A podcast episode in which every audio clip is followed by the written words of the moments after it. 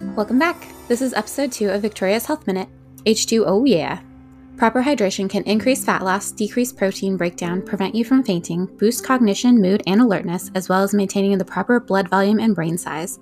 There are two main hormones at play here noradrenaline and angiotensin. Drinking two cups of cold water right before each meal increases noradrenaline as much as two cups of coffee does, while our diving reflex slows our heart rate.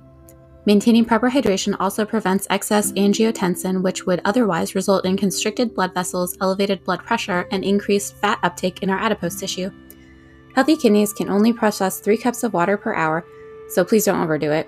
Those with kidney heart or autonomic failure or a recent heart transplant are not advised to drink excess water either because they could experience fatal electrolyte imbalance or heart rate. I felt these were the most impactful facts about drinking water, but I'll list Dr. Greger's additional meticulous tidbits from How Not to Diet in the blog portion of my Health Minute. Thanks so much for listening, and I wish you health and happiness until next time.